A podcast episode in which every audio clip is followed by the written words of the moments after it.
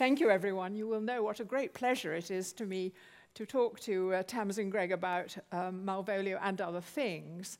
Um, I was here last night. I'd just be interested to know, I can't quite see, but how many of you have you already seen it?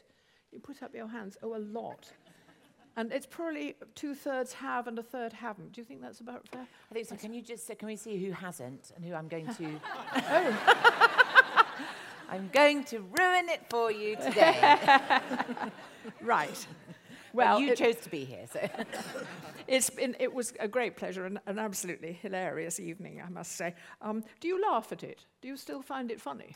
There, there are there are parts in it that I have to. Re- I have a bit of a problem with laughing anyway. On stage? O- o- no, no, on film. when we're doing when we're doing film work, and I waste a lot of film time because I. So there's interesting offcuts. Oh, there's so they've made so much money from me wetting my pants on on. It's terrible, terrible. But there, I mean, even the other night, uh, Phoebe Fox, who plays um, Olivia, the way that she was reacting to me uh, coming on in the yellow stockings. I mean, it just made me laugh so much inside because she was, I mean, she looked like this little frightened doll who, who was trying to get away from the monster under the bed. And it really made me laugh, and I had to be very, very like tight, biting on my cheeks. so I, yes, it does. I do enjoy it. Well, um, those, even those of you who haven't seen the play will know that uh, Tamsin plays Malvolia, and it is a sensational performance. but it's also very eccentric because although women have played Hamlet and various parts, the male parts, Richard II, I think I saw uh, an actress play. But trans- changing the gender of a major male character in Shakespeare, I don't, don't, don't think that happened. I didn't see the Glenda Jackson Lear. I don't know if people no. saw that. Yeah, did that, was that changed? Did she become a woman? No, she was playing a man. Okay. Many so I, I assume then that I, this is the first time. We did, um, when I was first approached by Simon Godwin to do it, I, I said, it was a great idea, but I didn't think I could pull it off. Um, and so he persuaded me to do a, where we'd sit down in a room and just read the play together with the genders not changed. And so, and Malvolio talks so much about being a man, and people talk about him as being a gentleman, uh, that it just felt a little bit uh, like I was back at my girls' school and, you know, playing a male part, because I always did, because I had big hands. And, um, and, uh, and I couldn't keep a straight face in the crucible either at school, so terrible, terrible. Very funny play. It was great, really loads of jokes in that. uh, so, so I again said, well, I think it's not going to be possible because I, you, you know, I don't feel like a man, even though, you, you know, people mistake me for a man. that happens, Joan. Right, okay. Even last week, someone said, and for you, sir. And I was like, oh, come on. oh, not again. Come on. uh, so, um, so we did another workshop with a group of brilliant actors. And we started to look at changing the, um, the pronouns then and, just, and the gender. And then it, the light started to shine. And we were thinking, okay, so there's something in it. I mean, I was originally thinking that maybe I was playing it as a woman. She was a woman genetically, but was dressing as a man. You know, you've there right, in yes. history well, there have been women who pretended to yes, yes I know absolutely have pretended to be men in order to get by in a world that they wouldn't necessarily have access to. I thought that was a possibility, or that she was possibly intersex. But, but we'll, get, we'll come to that in a moment. But um, start, let's roll it back further. Where did the idea first come? It was in Simon's head. He just decided, he just had the idea. Well, I've, I, I began a conversation with the with National. I was here eight years ago doing a, a, a David Hare play in the Cottesloe, and then um, I waited for eight years for the phone to ring, and it didn't. And um, uh, they uh, then we got together and had a conversation and said, "What sort of thing would you like to do?" And I, you know, made my list of things I'd love to do. And of course, everyone else has already got that list, and you know, had already dibs the great parts. And um, so we started to think slightly wider than that. And um, I said, in a kind of petulant way, um, why would you not uh, offer me the role of Viola, for example? And there was a silence. And um, I thought it was rude. But um, because, I, I mean, it's very interesting. All the interviews I'm doing recently, and particularly with female journalists, say to me, So you're reaching that age now, aren't you? And I say, What age is that? And they go, Well, you know, when, when it all just, you know, stops. Well, I have to say, I've lived through generations in which actresses have said the bugger about growing old. Once you hit 45, you're, there are no parts for women. There's been a cry for generations, hasn't Yes, there? well- no parts for older women. Yes, but I think, I think in my generation, it, the, the landscape has really changed. That's great. and is changing Yeah. more and more. And so, in my belligerence, I said to Nash, "Well, why, why, what is it? Why wouldn't you? You know, people are doing uh, old Shakespeare, uh, just you know, geriatric Shakespeare's. Why can't you do a middle-aged one? What's what's that all about?" And they said, "Oh, yes, that's very, very interesting." And then it went. then it went quiet, and. Um, and then they came back and said, "Well, what about Malvolio?" And I said, Oh, they, the, the Malvolio came from them. "Yeah, yeah, yeah." What a shock that must have been to Yes, but, but what I thought was wonderful was that they were engaging in a really interesting conversation Yeah. rather than saying that's not possible. Uh, but they went away and thought, but what is possible? What can we do now? And it was me actually who sort of put the brakes on and went, oh. Also, because the conversation about um, gender and sexuality is so hot at the moment, and my fear was that if I was going to be playing it as either intersex or as a lesbian or you know, for that character to be so abused. You become part of the that, that conversation, Yes, don't you do, but also you become part of agreeing that abusing someone who's trying to express their innermost desires is acceptable. And uh, so we had to tiptoe very carefully around that hot argument. And to, and to call the part Malvolia, did that come early? Yes, that was Simon Godwin. Yes, he Oh, right. yeah he he had that originally. But I did have to say to him, even in rehearsals, "Am I a woman? Can you just like clear it up for me? Because I, think as a, as an actor, I ha- I have to know, you know, am I a woman? Where along the spectrum do you yes. come What in? do I? Because I think we all ask ourselves that question all the time. More and more so now. more and more. I think uh, you it's know. changing, yes. isn't it? So he did say, "Yes, you are." Yes, you are. Which A 100%. Yeah. Right.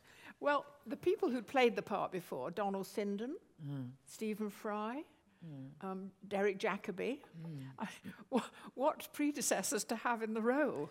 I know. Did you see any of those? I saw Anthony Sher, Oh.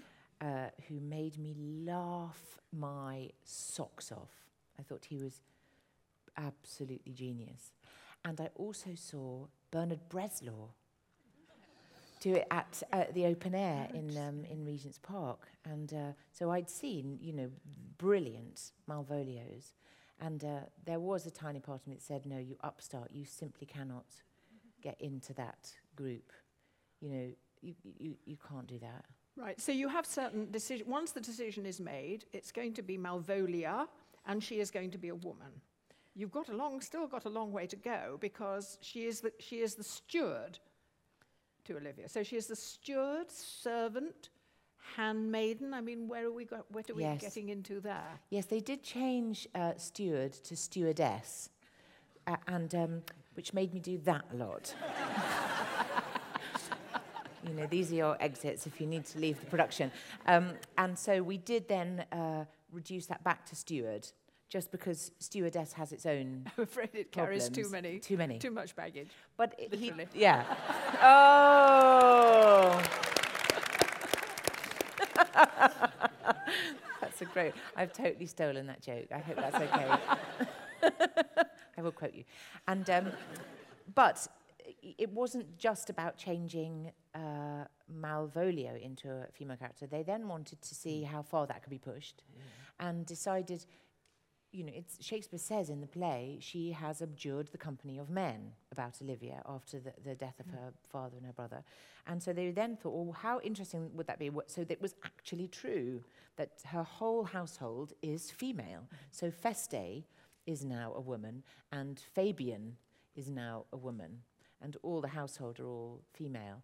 Uh, but then also because Feste is this, um, you know, is this character that's, that has access everywhere. She can get everywhere. A bit like actors and presenters. You, ca- you can kind of get anywhere.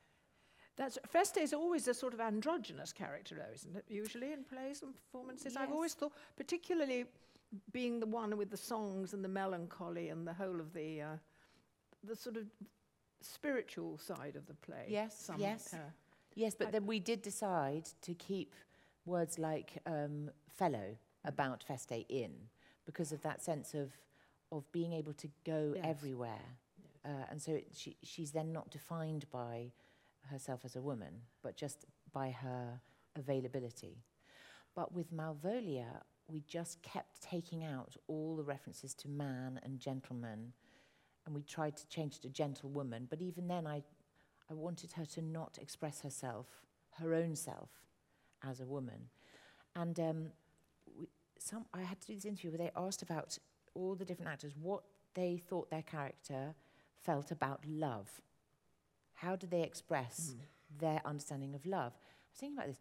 Malvolio doesn't talk about his or her love. She only talks about being loved. She only talks about Olivia loving her. Yeah.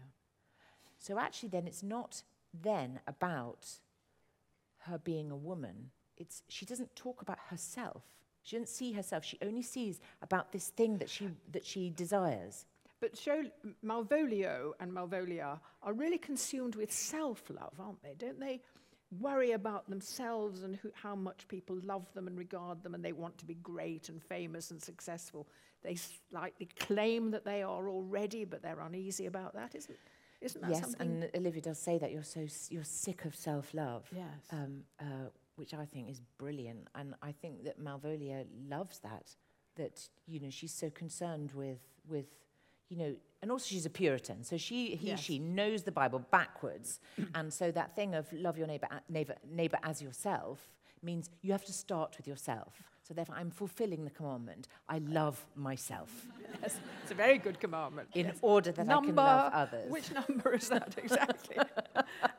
well, and uh, so I think that when the self love is actually, she, she's absolutely sure, about herself, Yeah. and that all she has to do is make sure that everyone else who sees her thinks she's wonderful. What about dress? Because there's quite a lot of important costume in this play, and uh, the greatest coup d'etat is probably your own, um, and the cross gartering uh, item.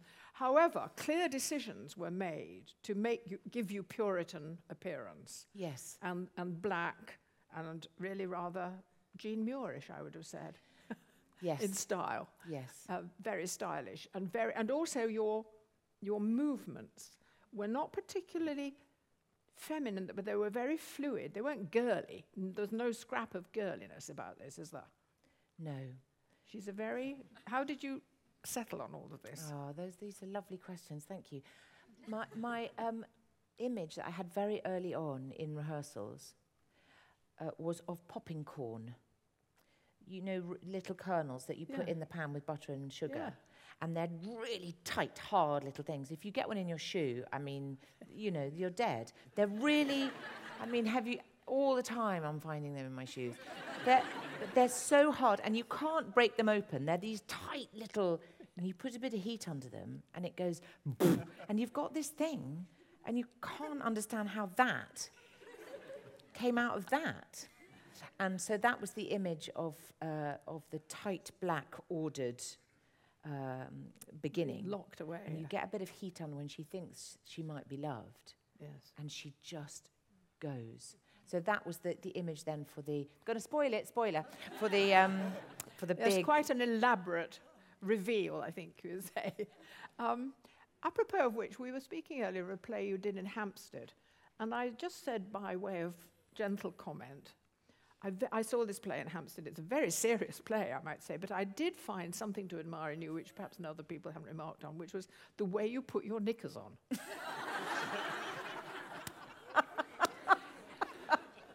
This was, as Joan says, is a very serious Tony Kushner play called An Intelligent Homosexual's Guide to Capitalism and Socialism with a Key to the Scriptures. and I took the, the just to do the reading of it um, based on the title alone. And um, uh, but there, you, you, I was there was one scene where I was uh, lying on the floor. It says the stage direction is they are naked or semi-naked. And I, on the first day, I said to Tony that that uh, that won't be happening. So that's so you can just so that's gone. and um, so I allowed my character to. They said, "Well, what what about bra and pants?" I went, "No, no, no, that won't be happening either." So I had a long jerkin, and but she had to. I said, "Well, what I will do is I'll put my pants on in the scene to show you that they have just had sex." And um, a lot of women talked about that afterwards. Talked about it, thought about thought it. about it. And a lot of my friends wondered, were then horrified that actually they'd been watching me acting without any pants on. You see what occupies audiences when they're watching. Yes. But in this, in 12 Nights, I do have a lot of pants on. so that's good. You look great. You look terrific.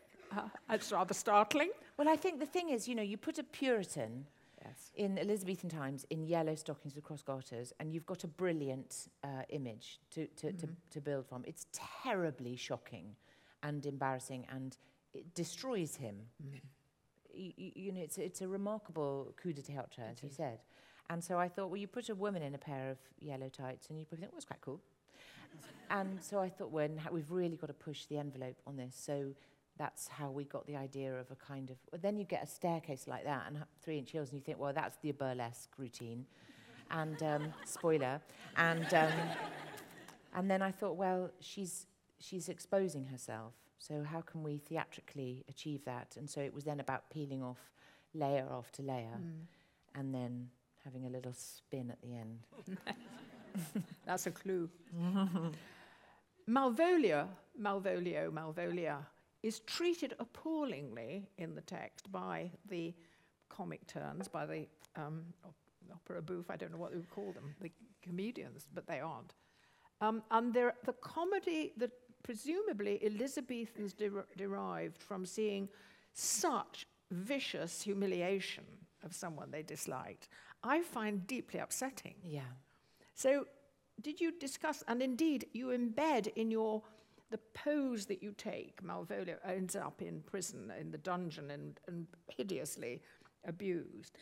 And the pose you take then could have come out of some horrendous Bruegel painting. I mean, it's a really frightening pose. So you have gone with that, haven't you? With the thought. Yes. Um, it, Shakespeare writes uh, in the text, he says, Malvolio within. So the way that they would have presented it originally would be he would have been either under the stage or in the, the section at the back where the pillars would have been. And, uh, and you could possibly have seen ha- his hands or something, but it is a dark place. But um, I've seen it with like a cage, a pr- prison cage. I mean, he's clearly in a cell, isn't He's he? He's in a cell, but it's and she and he calls it a, a you know dark place or dark house. This house is dark. Um, but we wanted to really explore what it is to, because then it becomes very funny. Because then then it's about Feste pretending to be Sir Topaz the curate and Feste. So it then becomes this brilliant, um, almost stand-up routine between someone who's conversing with themselves, and Toby and Maria being the um, the aggressors. And we wanted it to go to a slightly darker place of um, of control, because that's what Malvolia's been doing up to that point. Is that she's been controlling herself and her environment, and the people that she has authority over. And And the hedges. and the hedges. She even controls the She's got to control the hedges, because then things are safe. And uh, so we just wanted to put that slightly on its head, to, so that she then experiences herself what it is to be controlled. Because I think control comes from a place of terror. And she keeps saying, Bring me light. She says to, to the fool, Good fool. She starts saying, Good fool, after she's been so rude to Feste. Bring, bring me light, light. So I, sta- I started thinking, well, that's interesting. She's terrified of the dark. And, um, you know, what monsters exist there. And I really thought about that, you know, the child, Malvo. Simon made us write really elaborate backstories. All of our characters, everybody in the company, even the women working in the house, have got the most wonderful, elaborate um, literary backstories. It's really fabulous. They almost should be put together and They've put created themselves, program. Yeah, they? that we've They all written. the they should be. They're wonderful. And um, Malvolio's is really sad. It's really sad. And uh, So she's been a steward to Olivia for years, has she? Or? she's been in the household, within the backstory, she's been the, in the household of Olivia, with Olivia's father, Right. probably as a child, but probably doing accounts. Oh, yes. And then, uh, now that Olivia is head of the house, she, mm, she's brought Malvolia in to be the steward. So she's suddenly now got this power uh, that she may not have. So she's exercising that, that rule.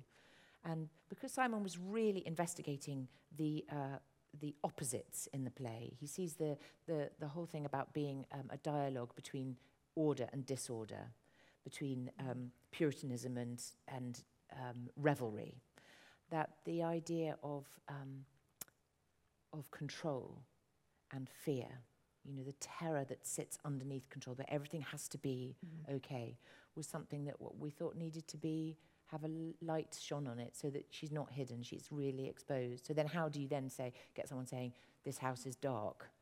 Um, well, you put a blindfold on. Actually, when it was more Well, more vicious in yeah. rehearsals. Is it? Mm, Yeah, when- I mean, it is, well, of course, of course, it isn't seen as vi- vicious by um, Sir Toby and the, gr- the gang because they think it's all hilarious, however cruel it gets, yes. which puts them at slightly at odds with modern sensibilities because you're meant to say, oh no, the joke's over, it's getting too, it's not funny anymore. Yeah, they don't say that, they think it's hilarious. Yeah, well, I think we do keep going with the joke, and I Mm. think that may well be the point of it. Is if you're going to start on that journey, okay, this is where it's going to go, guys.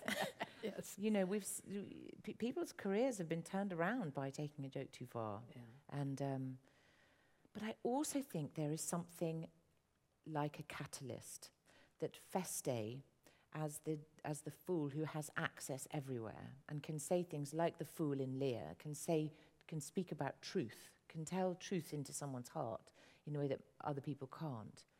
Uh, that she has access to tear down Malvolia's control in order to set her free. And I think there is something in that, there's something uh, purifying that Feste does, that it's not all about maliciousness. No, Feste, Feste is a sort of but neutral, inclined to be good, really, sort of the wholesome heart of the play in some ways, because of the songs, I always think. But yes, also and tells the truth. You know, songs are really sad. Yes, yes. Um, but of course, she doesn't get her revenge, Malvolia, does she? She goes off into the night. She will be revenged on you all. As well, there, you know, there's the um, the sequel. Yeah. Somebody It is write the, it. It is, the, it is the most complicated play because, of course, it is about male and females getting mixed up and male actors playing females who are pretending to be male. So the complexity of the sexual um, charade is incredible. And there's an, uh, I mean, Shakespeare started it, I don't know, but I mean, the whole idea of sexual fluidity and who we are at any one time is extraordinary. Um, did you talk about that when you were in rehearsal? I mean, because it, we've always known the plot, but somehow in the, the times in which we live, it's somehow much more insightful, isn't it? I think it is speaking into um, um, an interesting debate at the moment about who, who am I and how do I express myself and how am I seen. So, yes, we did talk a lot about that.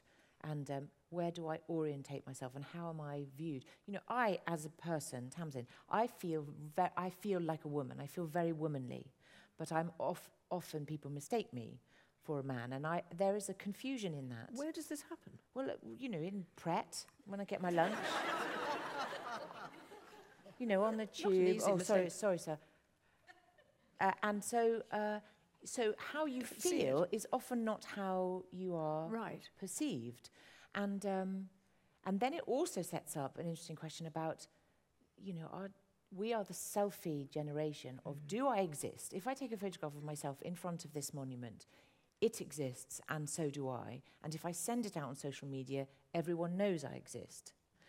You know, gone are the days when you just took a picture of it. you know, just take a picture of the thing. You don't have to be in it, but now we do. And, and we're also the whole Facebook thing of how do I seem?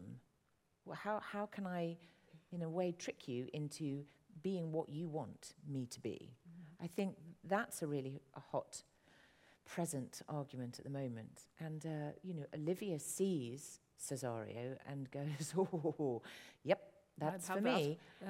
No, and then Viola, as Viola says, you know, disguise. I see that. I see thou art a wickedness, wherein the pregnant enemy doth much. You know, as soon as you begin to pretend that you are something that you're not, that's when the trickster gets in and can play all sorts of games with everybody's mind. So I think it's a it's a call to one's own authenticity. But you're an actress. And, and that's what actresses do all the time. They change their identity. Yes, or uh, what we're doing is we're drawing out of the palette of colours that each human being is. Are we drawing one colour that is already there out and going, look at this bit? Because I'm sure, you know, I like to wipe down surfaces at home. That's that. Okay, my name is Tamsin Greig. I'm a wiper down of surfaces. All right, that's my confession here in the group. I hope you will all share as well. But when I go home, if there are crumbs on the surface, I don't want that. I will wipe them down. And I think there is an element of control going on there. So I just started to dig around in that. And if you keep going with that, then you need to have your plant pots lined up. Yes. I did, of course, make a of sexual fluidity error in referring to you as an actress because now I'm required to talk, speak of you as an actor. That changed about 10, 15 years ago. Yes, well, I think that that's also uh, viable. People, uh, it was very funny. One guy that was driving me to set one time, he said, uh, "So, do you do you call yourself an actor or an actress?" And I said, "Well, personally, I call myself an actor." He goes, "Yeah, yeah, that's good. That." I said, "Why is that?" He goes, "Well, where I come from, actress has an altogether different meaning." That's Which I thought it was really funny. So for him, I'm, I call myself an actor. Uh, but let's talk about other, other things as, as well as Shakespeare, because, I mean, you- you've had, a, you have still a career in radio in the Archers. How many people knew that? Oh, lots of people. That's because I don't listen to the Archers, but you don't often appear because you live in Hungary. Is that right? Well, Debbie lives in Hungary. I'm confusing people. And um, yeah, so I went in for six months in 1991, and um, here we are.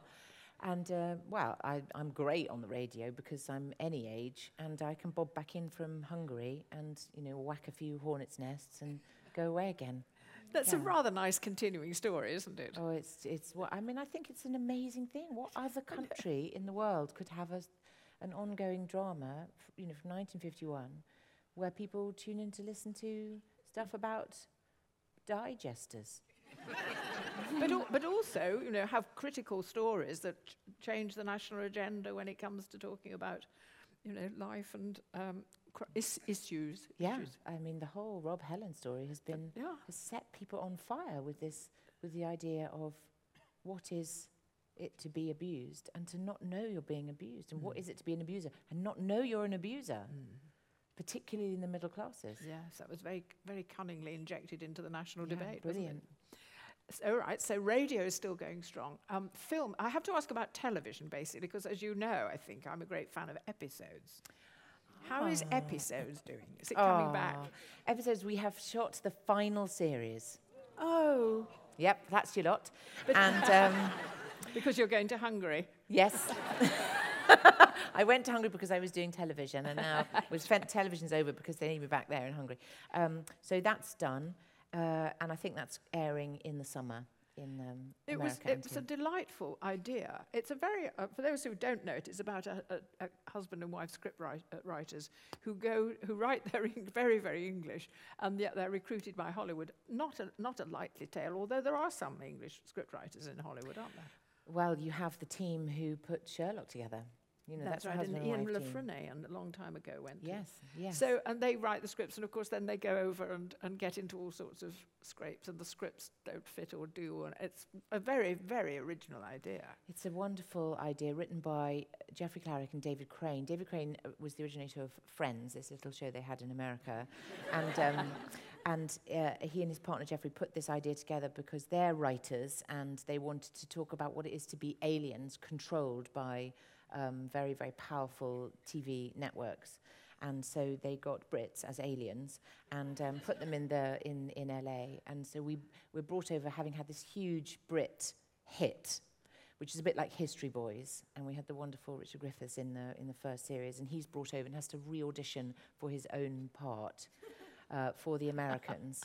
Um, because they think maybe um, he's not really very sympathetic character because he's English and they sack him and decide that the part has to be played by Matt LeBlanc of Friends, who played Joey in Friends, and um, and so we're forced to write for him, and there begins a you know terrible relationship of. It's a it's very it's, it's very brilliantly that story is wonderful. Brilliant writers, they're so That's great. so well, that's one. So um, I mean, you have done a whole string of soap comedy soaps, and they all hinge and indeed have formed forced you to find yourself identified as a comic actress. And I wonder whether you Yes. mind that or not. I do, mean, I, do mind it, and um, um, I read an interview today, well, an article today. We, I did a Q and A yesterday, and some very interesting questions came up about this one particular piece that had been written by a reviewer in the Telegraph. I don't know if people had read that by Dominic Cavendish about this. And I don't read reviews, um, and but I, you know, obviously it filters through, and there's now been a big discussion about what this guy had written, and apparently he had said that um, his fear about this production of um, Twelfth Night meant that he was suffering the grief of the death of the great male lead. so I thought, uh, so we had an interesting discussion about that last night, and. Um, so I went, I thought, okay, I better read this so I know what I'm talking about. And um, just as, a, I'll come back to that, but just as a, to respond to what he said, I, th- I thought three things about it. Uh, one, I think the great male lead will be okay. I, They'll be I- glad. I think they'll be fine. um, uh, second of all, uh, he's been around in the business and has a huge knowledge about theatre. And what he's talking about is he is mourning what he has always known. And in the spirit of the free freedom of speech, I think that's absolutely right to say, I'm mourning the loss of the change of my landscape. Absolutely fine. Um, my third idea about that was he wouldn't have dared say anything if it had been a black man playing Malvolio. No. You can't have that conversation, but the fact that it was a woman playing it, he could still go. Well, we can expect that. So I went and read his piece Yeah. with an open heart. and two things tripped me up in what he said. He did call me comedy actress, mm-hmm. Tamsin Greig. And then he, and you know, of course, we shouldn't, you know, give oxygen to the flames, but he did use the phrase, uh, it is a small step for this androgynous star. So, I mean, the point. So my point about, in, to answer your Yeah. question, is I think it was slightly unenlightened vocabulary to call I know, me but it's- comedy it's, um, actress, androgynous, and star because this is an ensemble. You know, the, of all Shakespeare's plays, this is an ensemble, mm. and that's why I agreed to do it because the people that, that he's he's been able to cast in this are at the top of their game, and that's the company that I want to find myself in. But the point is, one of the skills, which you have many, is your capacity. You've been doing it this afternoon, is just to turn a phrase um, with, a, with a twinkle in your eye, or possibly even just in your brain, and know that people will respond with laughter. You can do it. You do, you do it without noticing. You do it with, it's natural, it's, but it's also turned to enormous effect. Well, maybe I need to just stop that. you know, There you are. There you are. one of my nephews, when he was very young, said, very, said, why do you joke? and I couldn't answer him. You know, I think maybe I just need to stop all that and in order for people to forget that, you know, that's something that I'm able to do. And you know, the thing is, I, I, ha- I do have a big canon of very serious work as well. Yes. You know, you saw the Tony Kushner play. there weren't many laughs in that. No, certainly and not. um, I played Edith Frank's mother, uh, Edith Frank, uh, Anne, Anne Frank's, Frank's mother, mother. in the BBC adaptation of the Diary of Anne Frank, which uh, for me is one of the highlights of Mm. my career. And uh, a, a- beautiful piece uh, written by Paula Milne, which is a six-part series called White Heat, which he wrote, she wrote. Um, I'm I, I don't know if you've seen it, but I think you would love it because it's seeing all of the decades 60s, 70s, 80s, 90s, present Story day. my life. I mean, with the most beautiful detail. It's absolutely thrilling as a piece of um, uh, historical documentation. And I played Claire Foy's mother, who was born in the 20s, but who was bipolar and who um, has a terrible um, journey with um, depression and then has electric shock treatment, which we had to film. And that also is at the No top of my list no, of no no. laughs. And but you know, the things that I've felt most thrilled when when casting directors and directors and producers take a punt on someone and say, maybe try this. You know, my I, my heart explodes with joy at someone just saying, "Let's see what's possible." Having had the discussion and spoken of your, your, your wit and skill, Malvolia is not played for laughs, is it? I mean, Malvolia is a serious picture of someone um, putting herself, she's totally serious. She's not funny. That was the thing that I found delightful about her. She has absolutely no sense of humour. None. And when she does think she's making a joke, has to laugh in order to show to everyone else that she's made a joke. Yes. And it's, it's a, not a joke. It's a very poor statement. And uh, so that I found very interesting. There are elements of, of my mum in there who, who was, she was, she was a surface wiper and um, was quite controlling. And um, you never quite knew if she found things funny or she was showing you that she found things funny because she thought that she should show you that Mm. she had a sense of humour when she probably didn't. How interesting has this been this afternoon? has it not? Tamsin, thank you very much indeed. Oh, pleasure. Thank you.